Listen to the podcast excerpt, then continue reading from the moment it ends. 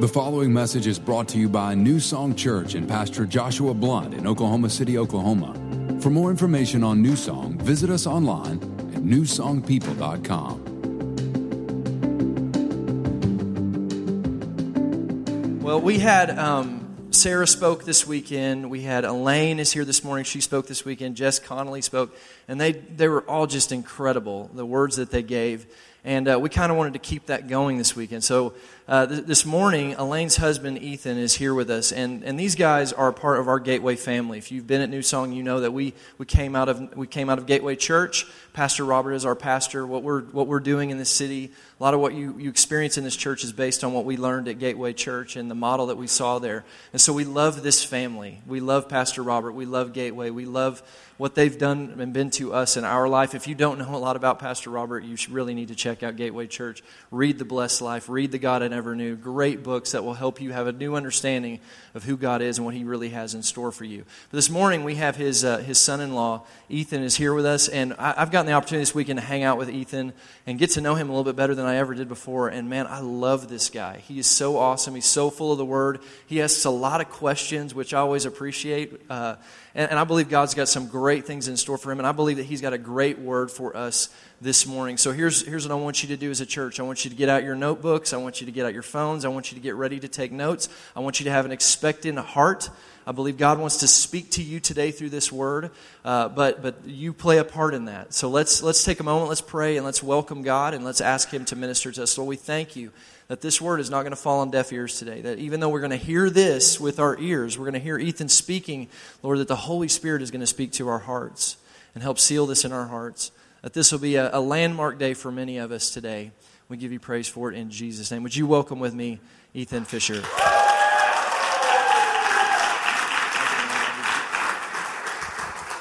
Good morning, New Song. How are y'all doing today?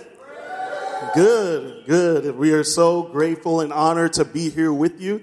Uh, like Pastor Josh said, we are getting to know each other. We got to hang out in California just recently at a pastor's conference, and we got to really just get to know their heart and just being here and hearing all the stories. Just so you know, they love you.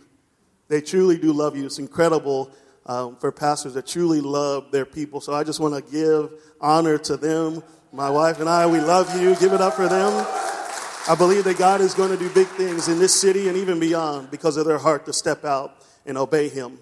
Well, as he already said, my wife is here with me, my beautiful wife, Elaine. She spoke at the conference. If you stand up, say hi to everybody, for the people that didn't see her. And we have a picture here of the rest of our family. We left some little ones at home. I mean, seriously, this is how I know God loves me. Uh, our oldest right here, Addie, is four years old. We have Kate right there. And then we, we got a boy. Thank We got a boy. Preston's right there in the middle. He is one. And we have one more on the way, hopefully in March. So four and no more. We're done. We've done four literally in four and a half years. So for the last little bit, it's just I know my wife from being pregnant, and I know she's ready to hop off that train. So we, we are there and we're so excited for that. And I also wanted to bring a picture of the rest of my family. Um, as you look at this picture, you can see uh, one of these is not like the other. But here's what I really want to point out. These two, my brother-in-law is right up there. So, um, just so you know something about me, I'm from the East Coast, and my wife's family is from East Texas. So what this means is whenever I came into the family, there was a little bit of integration that needed to happen that wasn't there at first. So my brother-in-laws decided that they would take it upon themselves to bring me into the family. Now, I had never grown up. Once again, I was in the city, never grew up in the country. But one thing that I have now learned to do is hunt. Okay, we have some people. We have, okay, see? See, so I never did that.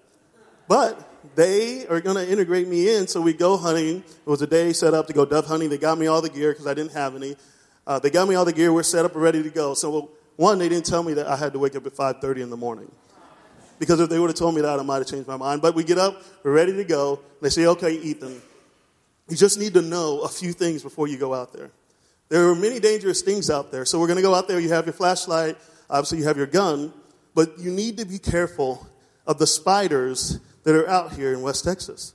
They're massive, and if they get a hold of you, Ethan, they can, your leg could be gone, just like that. And not only for spiders, but you have to be careful for snakes, because snakes can be up in the trees, and when you're sitting in your seat, they can drop down and get you.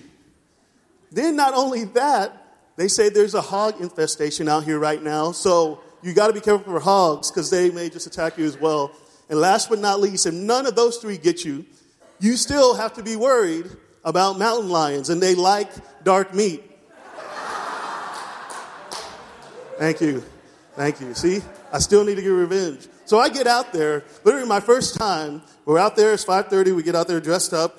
They sit in my seat right underneath a tree just to mess with me. Once again, we're going for it. And so I'm scared. I'm going to be honest. I was scared, but I wasn't going to not go out there and not be brave because they're like, who? I didn't want them to think, who in the world did our sister marry? So I'm going to be brave. Put on a game, put on my game face, and I'm sitting out there, but I have my flashlight. And I sat there, and literally, when it was pitch black, and all you could see, if this was my flashlight, was. And my father in law, who didn't know my brother in law, told me all this. He's like, Ethan. He texted me, Ethan, turn off your flashlight. Why is it on? And I'm like, because I don't want to die today. That's the reason why I was quoting Psalm 23 Yea, though I walk through the valley of the shadow of death, I will fear no evil. But that is my integration into this family. So if you have any great ways to get my brother in laws back, please let me know. I'm open to feedback. We're seven years in and I still haven't gotten them back. All right, let's jump into the message today. If you're taking notes, the title of the message is Uniquely Qualified. Uniquely Qualified. Now, I enjoy looking at the irony of life. And if you really take a look, there's irony all around. One of the ironies that I recently learned is do you know what the most stolen book in America is? Most stolen book, if you had to take any guesses, is actually the Bible, which is so random to me. I was like, that's ironic if they look at the Ten Commandments, thou shalt not steal is one of them. So hopefully, if they steal it, they read it, and maybe they'll go back and purchase the book. But I actually brought a, a few things to show the irony of life. If we could throw up the first one. You have an alignment shop that's not really in alignment. Go ahead, show the next one. The Republican, where the news hits home, literally. Go ahead, show the next one. National Association of Telemarketers, and they have their absolutely no soliciting. They deserve it. They deserve it. I don't even know how they got cell phones these days, but they call you nonstop. Next one. TV psychic medium Joe Power canceled due to unforeseen circumstances. he should have seen it coming. But didn't. we have another one coming up. This one's my favorite one. So, spelling test, missed all of those. Number 24 got right, illiterate. Which is just funny to me. So, irony's all around. And the reason why I bring this up is because we're going to look at a story in Judges chapter 6. If you have your Bibles, you can turn, click there. That it just seems very ironic once you read it in Judges chapter 6 and read also about it in the New Testament in Hebrews 11 32, which is known as the Hall of Faith. All the great saints of old, they're, they're known and they're known for their faith. In Hebrews 11:32 says this, thousands of years later, from Judges 6, how much more do I need to say? It would take too long to recount the stories of the faith of Gideon. But if you, as we read Judges 6, I want you to think about this in light of what we're about to read. Because when you think of Gideon, one of the last things that I would call him is a man of faith, but that's what the scriptures say that he is. So, to give a little bit of context, Judges 6, Israel is actually in the promised land. So, God had promised the land to Abraham, Isaac, and Jacob. They're finally in the land, they've conquered, eh, but they don't have a king at this time. God is their king, He's ruling over them. And there was this common phrase that you see all throughout the book of Judges. It said, The people did what was right in their own eyes. And as you look at society today, it reminds me a lot of this verse. People are doing what is right in their own eyes and giving no attention and even pushing back against God's word. So Israel would then sin, and then God would send them judges in order to, one, judge them, judge their sin, but also to point them back in the right direction. If you heard the story of Samson, Samuel, Deborah, Eli, these are judges that God sent. So let's pick up Judges chapter 6, verse 11 through 16. We're going to start there. Then the angel of the Lord came and sat beneath the great tree of hard word, uh, sorry, Ophrah, which belonged to Joash of the clan of Abiezer. If I butcher these words, please forgive me. Gideon, son of Joash, was threshing, threshing wheat at the bottom of a winepress to hide the grain from the Midianites. Then the angel of the Lord appeared to him and said, Mighty hero, the Lord is with you. Sir, Gideon replied, If the Lord is with us, why has all this happened? And where are all the miracles our ancestors told us about? Didn't they say the Lord brought us up out of Egypt? But now the Lord has abandoned us and handed us over to the Midianites. Then the Lord turned to him and said, Go with the strength you have and rescue Israel from the Midianites. I am sending you. But Lord, Gideon replied, How can I rescue Israel? My clan is the weakest in the whole tribe of Manasseh, and I am the least in my entire family. The Lord said to him, I will be with you, and you will destroy the Midianites as if you were fighting against one man. So there are three ways I want to talk about today that you are uniquely qualified. And the first one is this you are uniquely qualified to conquer fear. You are uniquely qualified to conquer fear. So as you begin this story, it says the angel of the Lord was just sitting under a tree as Gideon was out here trying to thresh the wheat, but he was doing it in a wine press. But there's something you have to understand about the angel of the Lord is capitalized here, and even later on in the scripture it says the Lord. So this is actually the pre-incarnate Jesus showing up to him, and he had no idea who he was actually encountering.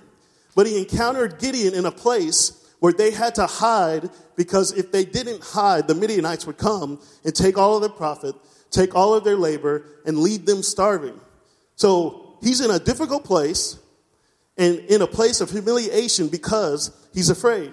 Now, I don't know if you've ever been in that place where you're afraid, where you're dealing with fear, where you may have even gone through what's known as a humiliating situation because of the sin that you may have done. But he finds him here, hidden and afraid. And I just think it's interesting what the, the angel of the Lord said to him. He said, Mighty hero. Some translations call it mighty man of valor. Okay, one, he doesn't just say hi. If a random guy showed up, I'd expect him to at least say hi, not just just randomly blurt out something about who he thinks I am. But Gideon was a farmer, and God is basically saying, You're going to be a warrior. And here's the thing that we also we need to realize is that we see ourselves as what we can be, but God sees us as who He made us to be. And there's a big difference between the two. We see ourselves, I have potential. Well, God knows what He puts in you, so He doesn't see just the potential. He actually calls it and He's created you, and He's the one who's put everything that you have in you. So He's speaking to him and saying, You can do this. But Gideon has clearly a lot of questions. And I love this passage because it lets me know that God is not afraid of our questions. So many times we go through hard things and we don't feel like we can be honest with God. And what that does is it actually creates a separation from us, from us and God, and we can't be in relationship with Him. But I promise you, God loves your honest prayers. And he's basically, Gideon basically says, Why are, am I here? Where are all the miracles that I've heard about? I've heard about them. Our ancestors did them. We've heard the stories of old, but they're not happening today. And because we don't know why, and because we don't know where the miracles are, our conclusion is that you've abandoned us. And so many times in our lives, if we're not careful, whenever we're in the midst of a difficulty in a situation we don't understand, our conclusion is that God has abandoned us. But as in this story, and even in our own lives today, we have to realize that God does not abandon us. We are as close to God as we want to be. God says, Draw near to me, and I will draw near to you. That is a promise that He has given to us. But God ignores His excuses, distractions, in the same way that He would do with us. He's like, okay, whatever. Nice, Gideon.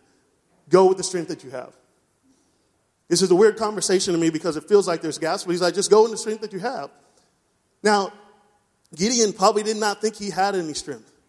And quickly, he was quick to remind God of his weaknesses instead of allowing God to remind him of his strengths. And so many times we can get into that place where our conclusion leads us to be deceived and we think God is choosing us because of our weaknesses instead of because who he of who he is and the power that he has. So the next step, he goes even further and says, I am sending you. Now, this is very important because there is a difference that we need to realize between the call and the send. The call is not where you receive the power for the assignment. You receive the power for the assignment in the sending. Many people are called, everyone's here is gifted. God's put gifts on the inside of you. But when a gifting just moves you, we've all heard somebody that's gifted and it just moves us. But when the anointing and the Holy Spirit is on your life, it changes you. And it changes the people that are around you. And that's the difference between just gifting and anointing. So your calling is the what? The sending is the when. But you will not receive the authority and the power from the Holy Spirit unless you yield to His timing, which many times requires patience. One of my least favorite words, yet also a fruit of the Spirit. Tell me how those two go together. But he had he was going to have to learn that. So Gideon hears that he's going to be sent, and all of his fears and all his insecurities rise to the top. Which is the same that would happen for most of us if God gave us a daunting task that we did not think we could fulfill on our own. He began to say, I can never do that. I'm the least in my family. And so many times we focus on the lack of what we don't have instead of what God has actually given us. We focus on our lack of education, our lack of experience, our lack of serving. Hey, we're asked to be a leader in the church, and we're like, okay, I don't have experience. I'll just sit, step aside, sit on the bench instead of getting in the game and doing what God has actually called for you to do. So don't remind God of your weaknesses when God is trying to remind you of his strength. But let's talk about fear for a second. Just so you know, you were only born with two types of fear. Two babies. What do they do? They freak out twice, two times. One, when they feel like they're falling, and two, whenever there's loud noises. Those only two times. Those are the fears that you were born with, which is sad because here's what that means. Every other fear that we have, we've acquired since birth. And no one here has the same fear as the other person. Well, for the most part, no one here has the same fear as another person. I remember uh, I, I, was a pastor of young adults for quite some time, and one of people's greatest fears is public speaking. They actually rather not public, they rather die than get in front of people and talk. I don't know why, but that was actually number one. And sometimes I realize why, because there's a bunch of people, you're afraid of embarrassing yourself, different things like that. Well, as a young adult pastor, I always try to give young adults a time. It's a young adult ministry. I figure, figure young adults should be leading the ministry. So this is one of this guy's first time stepping up I close the service. We're in altar ministry. God is moving. It's powerful. It's a sacred moment. And he has an announcement to give at the end of the service. And he gets up there and he is supposed to say, We will not be having service next weekend. And in his nervousness, he twists up the words and says, We will not be having sex next weekend. So at this time, this sacred moment, people at the altar, everyone can't stop laughing. So in front of his 800 friends, he embarrasses himself. Face turns just flush red. But it doesn't end there. There's a married guy in the crowd, and he yells out, Speak for yourself. to which at that time, it was chaotic, it was undignified. But it was because of his fear that it led him to this place to say something and do something that he never would have done. But on a serious note, we need to realize that fear is a spirit. And it speaks to us. And here's what it actually does it uses our God given imagination and points it towards inevitable misfortune. That's what fear does. It's, we're, going to, we're going to the negative side, but it's a spirit that comes on us. But God has given us the power to speak against it. And fear is more dangerous than we think because fear always sets limits. Fear sets limits on what you can do, but it also sets limits on what God can do on the inside of you. The world will always tell you to play it safe.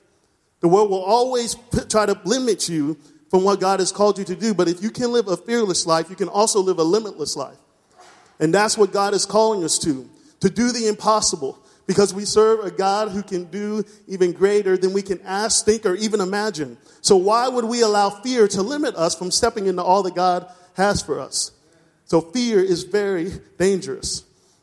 So many people are, they just feel like they're content with this life and getting to heaven. Hey, if I just live this life, get to heaven, then I'm good. But that's not why God put you here on this earth. The only reason you would think like that is because you haven't found something worth fighting for.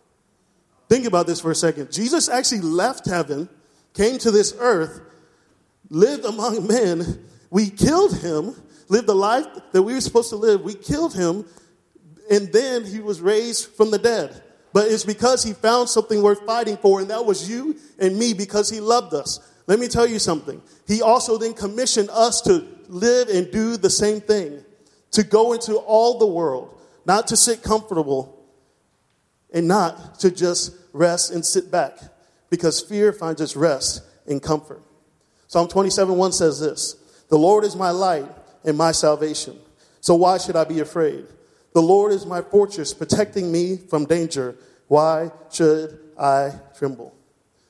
One of the greatest promises that God can ever give you is that He will be with you. God's presence is what sets us apart. Exodus 33, Moses talks about it. He basically says, if, if you're not going with us, I'm not moving. And that needs to be our attitude today. God, if you're not going with me, I'm not going anywhere. It may be a good idea, but it may not be a God idea. So if you're not in this, I want no part of it. That's what wisdom says. But fear, here's what it will tell us fear will make us decline a seat at God's table for what He's called us to do. And many people here, and even at times myself, I've declined a seat at the table that God has already prepared for me because of fear and said no instead of saying yes to God. I've struggled with fear a lot of my life. With my upbringing, the way that I grew up, I struggled with fear all the time. But then I found this quote, and I, I felt like it was for me. And it said, If you shy away from doing something because of a fear of rejection, you've already rejected yourself. And so many times we come to that place where we're rejecting ourselves when God has already accepted us. His love is what casts out fear. That's what casts out fear, and God loves you. He's given His life for you for us to be in relationship with Him. So, all of us here are uniquely qualified to conquer fear. And the second thing we're uniquely qualified to do is to remove idols. To remove idols. Judges 6 22 through 27 says this When Gideon realized that it was the angel of the Lord, he cried out, O sovereign Lord, I'm doomed. I have seen the angel of the Lord face to face. It's all right, the Lord replied. Do not be afraid. You will not die. And Gideon built an altar to the Lord there and named it Yahweh Shalom, which means the Lord is peace. The altar remains an Ophrah in the land of the clan of Abiezer to this day. That night the Lord said to Gideon, Take the second bull from your father's horde, herd, the one that is seven years old, pull down your father's altar to Baal and cut it down the Asherah pole standing beside it. Then build an altar to the Lord your God here on this hilltop sanctuary, laying the stones carefully. Sacrifice a bull of the burnt offering on the altar, using as fuel the wood of the Asherah pole you cut down, because God is gangster like that. So Gideon took ten of his servants and did as the Lord commanded, but he did it at night because he was afraid of the other members of his father's household and the people of this town. One, I feel like this is interesting because he didn't realize who he was talking to. And the question I have for myself and the question I have for us today is if Jesus were to show up in this room, would we recognize him? And I want you to be careful before you say yes.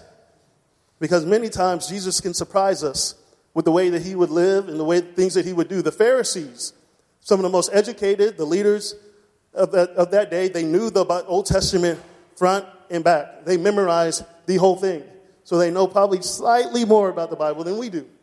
And they missed him and even took, take it a step further, they actually killed him. So he doesn't realize, but once he realizes that God wanted to, an encounter with him, and it wasn't to cause harm, it wasn't to cause wrath, and not to punish him, the whole situation changes. This is the first time Gideon actually believed the word of the Lord. And he sets up an altar and calls it Yahweh Shalom, which means peace. And I know y'all just learned about that a couple weeks ago. It's a great message. If you haven't heard it, go back, listen to it. Listen to it, it was great. But here's the thing we need to realize about God that God has to give us peace. We have to come in relationship with Him to receive peace before He sends us out to war. We have to have relationship and peace with him. And if you do not think you're in a war, 2 Corinthians 10, 3 through 5 says this We are human, but we don't wage war as humans do. We use God's mighty weapons, not worldly weapons, to knock down the strongholds of human reasoning and to destroy false arguments. We destroy every proud obstacle that keeps people from knowing God. We capture their rebellious thoughts and teach them to obey Christ. So hopefully you realize that you are in a war. But I think it was interesting that God actually called Gideon not to tear down an altar he had made, but to tear down his father's altars. It's, it was just interesting to me. Because here's what he's saying that God and this idol will not live next to each other, but that also you are uniquely qualified to remove the idols that are in your family, even if they aren't there by your choice. So some of us in this place today need to realize that we are called to remove the idols of lust. We are called to remove the idols of anger. We are called to remove the idols of bitterness, divorce, adultery, whatever it may be that may have been in our family for years and passed down from generation to generation, you are uniquely qualified to remove those idols and to set God's standard in that place. And I hope you realize that because the boldness that it takes and the courage that it takes has to come from Him. But this was Gideon's test of obedience.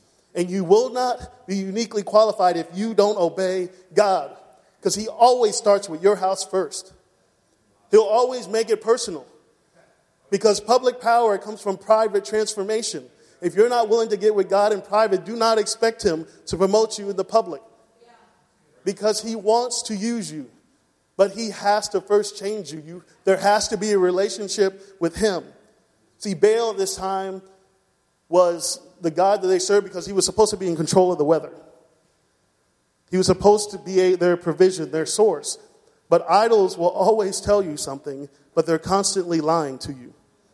Here's what idols are actually idols are God's substitutes. And here's how you know if it's an idol in your life. When you lose a good thing, you're typically sad. But when you lose an idol, it devastates you. And some people have lost a relationship that they've been trying to hold on to, and it's devastating them. Some people have lost a job, some people have lost money, and it's devastating. And that's how you can tell when it's an idol. And it's no longer the same time where he had to cut it down, it was physical, but it also had a spiritual implication. We don't have idols that are just sitting here that you go home and just worship. At least I hope not. So, but they're lodged in our hearts, which is what this means, is that it's actually more difficult to see. The idols that we've erected in our heart that are keeping us from being in relationship with God. Our opinions, to me, is actually one of the greatest idols of this generation. And here's a problem with opinions. If, you, if your opinion becomes an idol, then you become immune to correction. And that's really the biggest problem. You become immune to any correction that God wants to give. And we even have this saying you are entitled to your opinion. Think about that for a second. You're entitled to your opinion, but here's the problem with entitlement entitlement always turns blessings into demands. And people who are entitled are never grateful. My daughter, we're teaching her, we're walking through some things with her. She is a very opinionated four year old. Don't know where she got it from. Neither me and my wife are opinionated at all. But she has that trait, maybe from her grandmother, grandfather, I don't know which side. But she gave her opinion. We are around the, the living room, and she said, Man, she's rubbing her brother Preston. He has a hair full of, hair full of, head full of hair. That's what I'm, the word I'm looking for. And she's rubbing, rubbing his head. Like, Preston, you are so handsome. And my wife goes, Hey, Addie, isn't daddy handsome too? Thinking I'm going to be encouraged. This is going to be an awesome time. We're going to bond right here, father daughter bond. And she says, No, of course not. So I'm like, Okay, we're going to have to train her up. so my wife asked her why. And she says, Because daddy doesn't have any hair. And if you're a guy and you don't have hair, then you're not handsome. So I'm sorry for all the fellas in here that are follically challenged, but we're going to make it. Bald heads are great. So we tell her nowadays to keep her opinion to herself. I'm just kidding. We would never do that most of the time. But our opinions truly can be dangerous if they become an idol. But I want to tell you something. Here's who loves to be corrected wise people. Wise people love to be corrected because they realize that correction equals love. And if God actually doesn't correct you, that means He doesn't love you. So if you can't receive correction, then you won't be able to fully receive the love of God because there are times that God is going to come into your life and He's going to correct you in order to be able to move you forward. Proverbs 12, 1, one of my favorite verses is because I get to call people stupid, which I rarely get to do as a pastor. It's not really my heart, but here's what it says He who hates correction is stupid. And I know no one in here wants to be called stupid, but Solomon, the wisest man to ever live, says if you don't like correction, you won't, you're, you're stupid, basically. But I want to tell everybody in here this morning that your purpose and the calling of God on your life is too important for you not to be teachable. It's not enough to just come in here. We have to also step out and do, be teachable, sit under good teaching, sit under people, allow them to correct you. I promise you, one of my, some of my favorite moments are when I'm corrected because it lets me know there's something else in me that I can get to the next level and what God is calling for me to do. And just know that every single time God wants to start a move, and I believe that what God is doing here is going to start a move in this city. But in order for that to happen, whenever God moves, there's a break in the normal pattern. There's a break in the normal pattern. So whenever God comes and tells you, hey, I'm about to do something new, expect it not to be normal because you can't have new and normal all at the same time. But the question that is going to be posed to you, and I want to submit this to you today, is are you going to live a life of convenience or conviction? You have a choice between the two. Convenience is more about your comfort, but conviction is more about obedience and following everything that God has desired for your life. And you're going to have a choice on a consistent basis because in America we have honestly, thousands of things that can make it comfortable. But I want to tell you today don't settle just for your preferences of convenience when God has called you to live a life of conviction. And here's why it's so important. And we need to realize this because a person of conviction is never moved and at the mercy of circumstances. A person of conviction is never at the mercy of circumstances. If you're convicted that God is good, no matter what your circumstances are telling you, you're holding on to the promise. When you feel like God has abandoned you, your circumstances are telling you that you can hold on to the promise that He promised He would never leave you or forsake you. Those are the convictions that we must have in order for God to send us. But the things that hold us back are our traditions. We get stuck in a rut when God wants to break in a new pattern in our life. And if your tradition will, is going to dictate your direction, it will always only be about protection of the past, but you will never have growth. You will never have growth if it's just about tradition. Yeah, we get up, we go to church. This is what my family did. This is what we're going to do. This is what my family. This is what my kids are going to do. It has to be about more. You have to come into God's presence and encounter a living God because He is living. You have to read His Word because it is living and active and has the power to change your life. But we have to remove the idols. I'm a very competitive person. Don't know if you can tell. Um, my wife is actually very competitive too. We learned this. I always tell, once again, I work young adults, and I always tell single people before you get married, you need to play catchphrase at least one time with your potential spouse.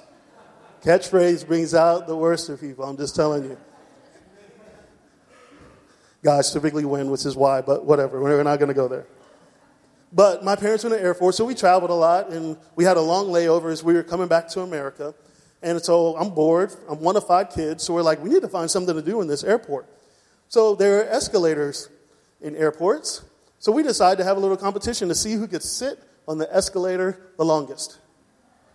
Yeah, I came up with it all by myself. It was great.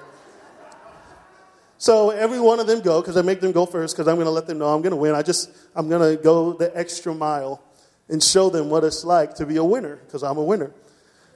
So I go down the escalator and I don't get up until I hit the very bottom. So just so you know, I won, but at the same time, I also lost the backside of my pants. Literally, the whole backside ripped off, went under the escalator, and now I'm just feeling a draft. It's a true story, I promise you. And I'm exposed to the world, so my mom runs, gets a sweater, ties it around my waist. True story, I promise you. But this is what it's like whenever you have an idol in your life and you don't take care of it. because it leaves you exposed to the attacks of the enemy, and you'll never be able to, to back him off of it because you're exposed. So it's time for us to remove the idols in our lives in order for God to do a change for us. So that's the second thing uniquely qualified to remove idols. Here's the third to restore glory. And I'm not going to read this part. It's Judges 7, 2 through, 2 through 4, 2 through 4, 2 4 and 4, and then verse 7. But basically, the Testament puts out a fleece. It's an incredible story if you haven't read it before. Judges 6 and 7. The work that God does is incredible.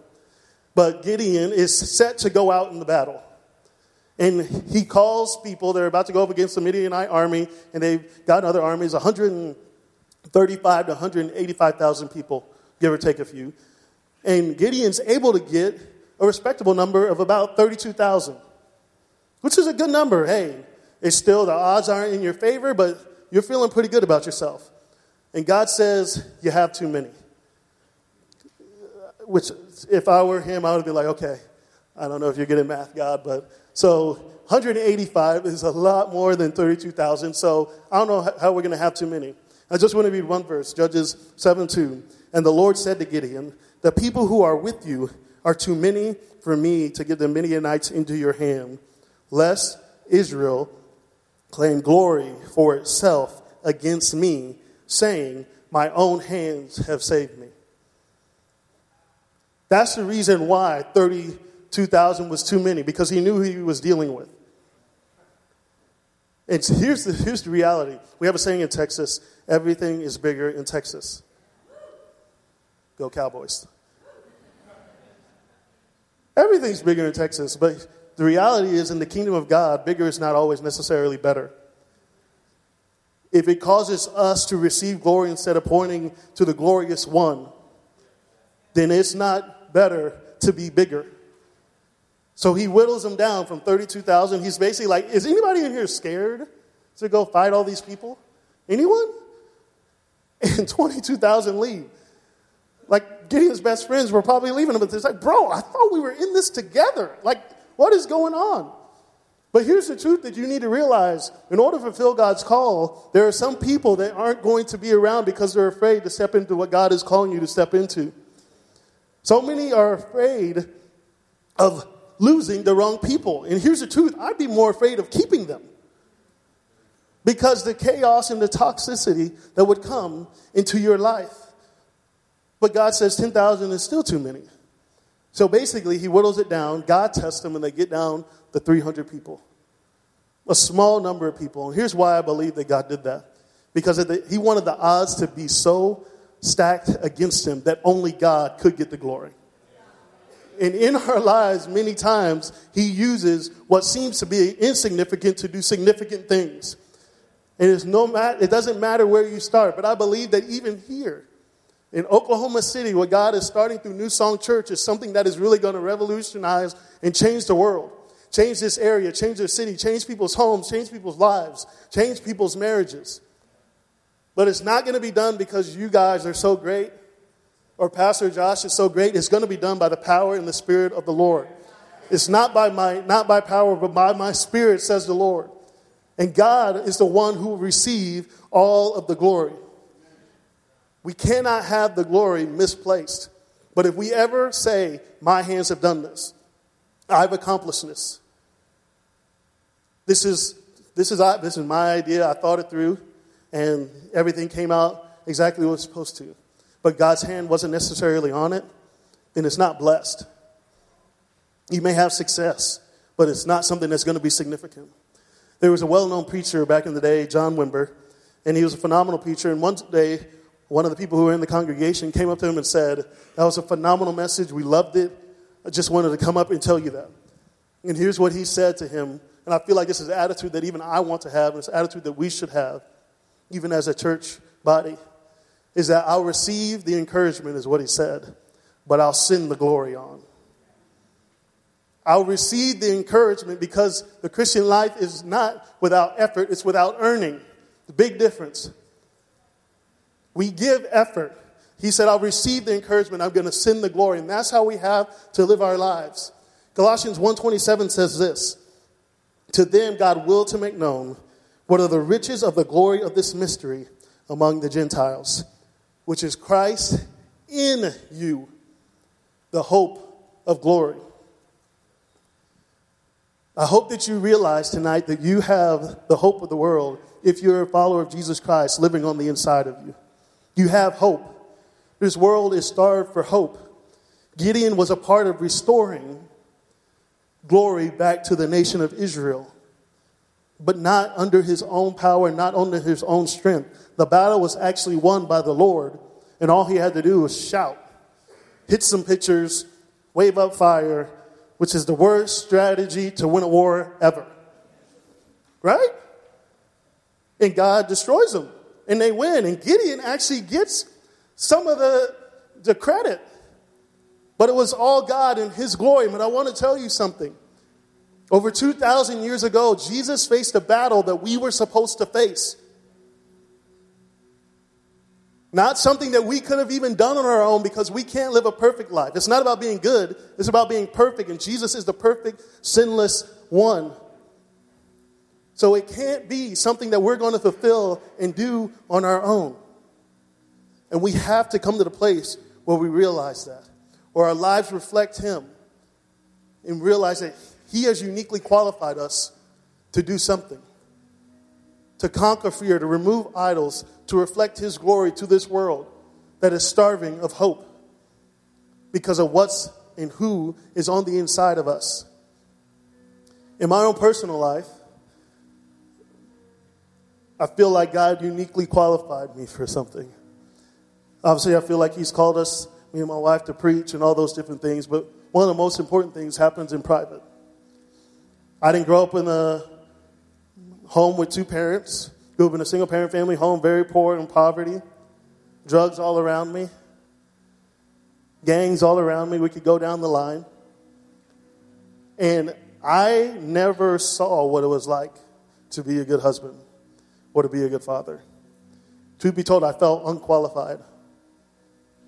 Disqualified would be the better word. To be a, a good husband and a good father because I had never seen it. I tried to learn, and I, and I made effort as much as I can, could to do it and have been imperfect in it. Believe me, I made many mistakes. But one day, our kids are in preschool. My daughter comes home with some troubling news that came, became great. And my, my wife was asking Addie, hey, how did your day go? And she's like, oh, it was good. I asked somebody to marry me. To which I replied, we're pulling her out of school and I'm going to deal with this boy. He's taken care of. Don't worry. But she was like, okay, well, we don't do that, and we coach her through things. But we, at the end of it, my wife asked her, so why did you ask him to marry you? And she said something that hit me pretty hard. She was like, well, you and daddy are married and you're best friends. And I also wanted to have a best friend. Now, as a husband and as a father who has been very imperfect, I believe that God has uniquely qualified me to redeem the legacy that my father may have lost and to bring God's glory into my family's life and change history, to remove the idols that were there before, to remove the abandonment, to remove the lust, all these different things. I'm uniquely qualified, but I wonder in here today, what is your story? What is your story? Many times of pain, of hardship, things you never thought you could go through and even get through. But you made it through because God was with you. But you haven't told the story yet. But there are people that are all around you where you are uniquely qualified to speak into their life. And imagine if everyone in here stepped up to the call to conquer their fears to remove the idols in their lives and their families' lives, to remove the idols in this city. What difference would it make? I dare to say that we could change the world from this place and what God wants to do. So let's step up. Let's be obedient. Let's live lives of conviction, lives that will ultimately reflect God's glory to this world and have more and more people come into the kingdom of God. I want you to bow your heads and close your eyes with me. And if you're on the altar ministry team, go ahead and come up here. And at the end of every service here, we have a time where we respond.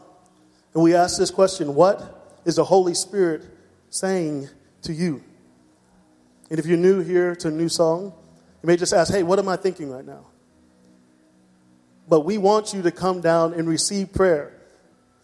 We, we all need prayer sometime or another. We should never be embarrassed to come down for prayer. So if you need prayer after I pray, we're all going to stand together and go into one more song of worship. But if you need prayer, please come down to one of the people here. We want to have the opportunity to pray with you, to join our faith with you. So come down now, no matter what it is, but especially if today you don't know God. You're struggling with fear, idols in your life, and you want God to move there and bring His presence. Please come down. So, Father, right now, I pray that you would draw every single person that needs prayers. In Jesus' name I pray. Amen. Thanks for listening to this week's message from New Song Church. If you have a prayer need or would like more information about New Song, you can email info at newsongpeople.com. If you would like to partner with New Song through giving, go to www.newsongpeople.com forward slash give. And if you want to stay connected to New Song, you can find us on Facebook, Instagram, and Twitter by searching for New Song People.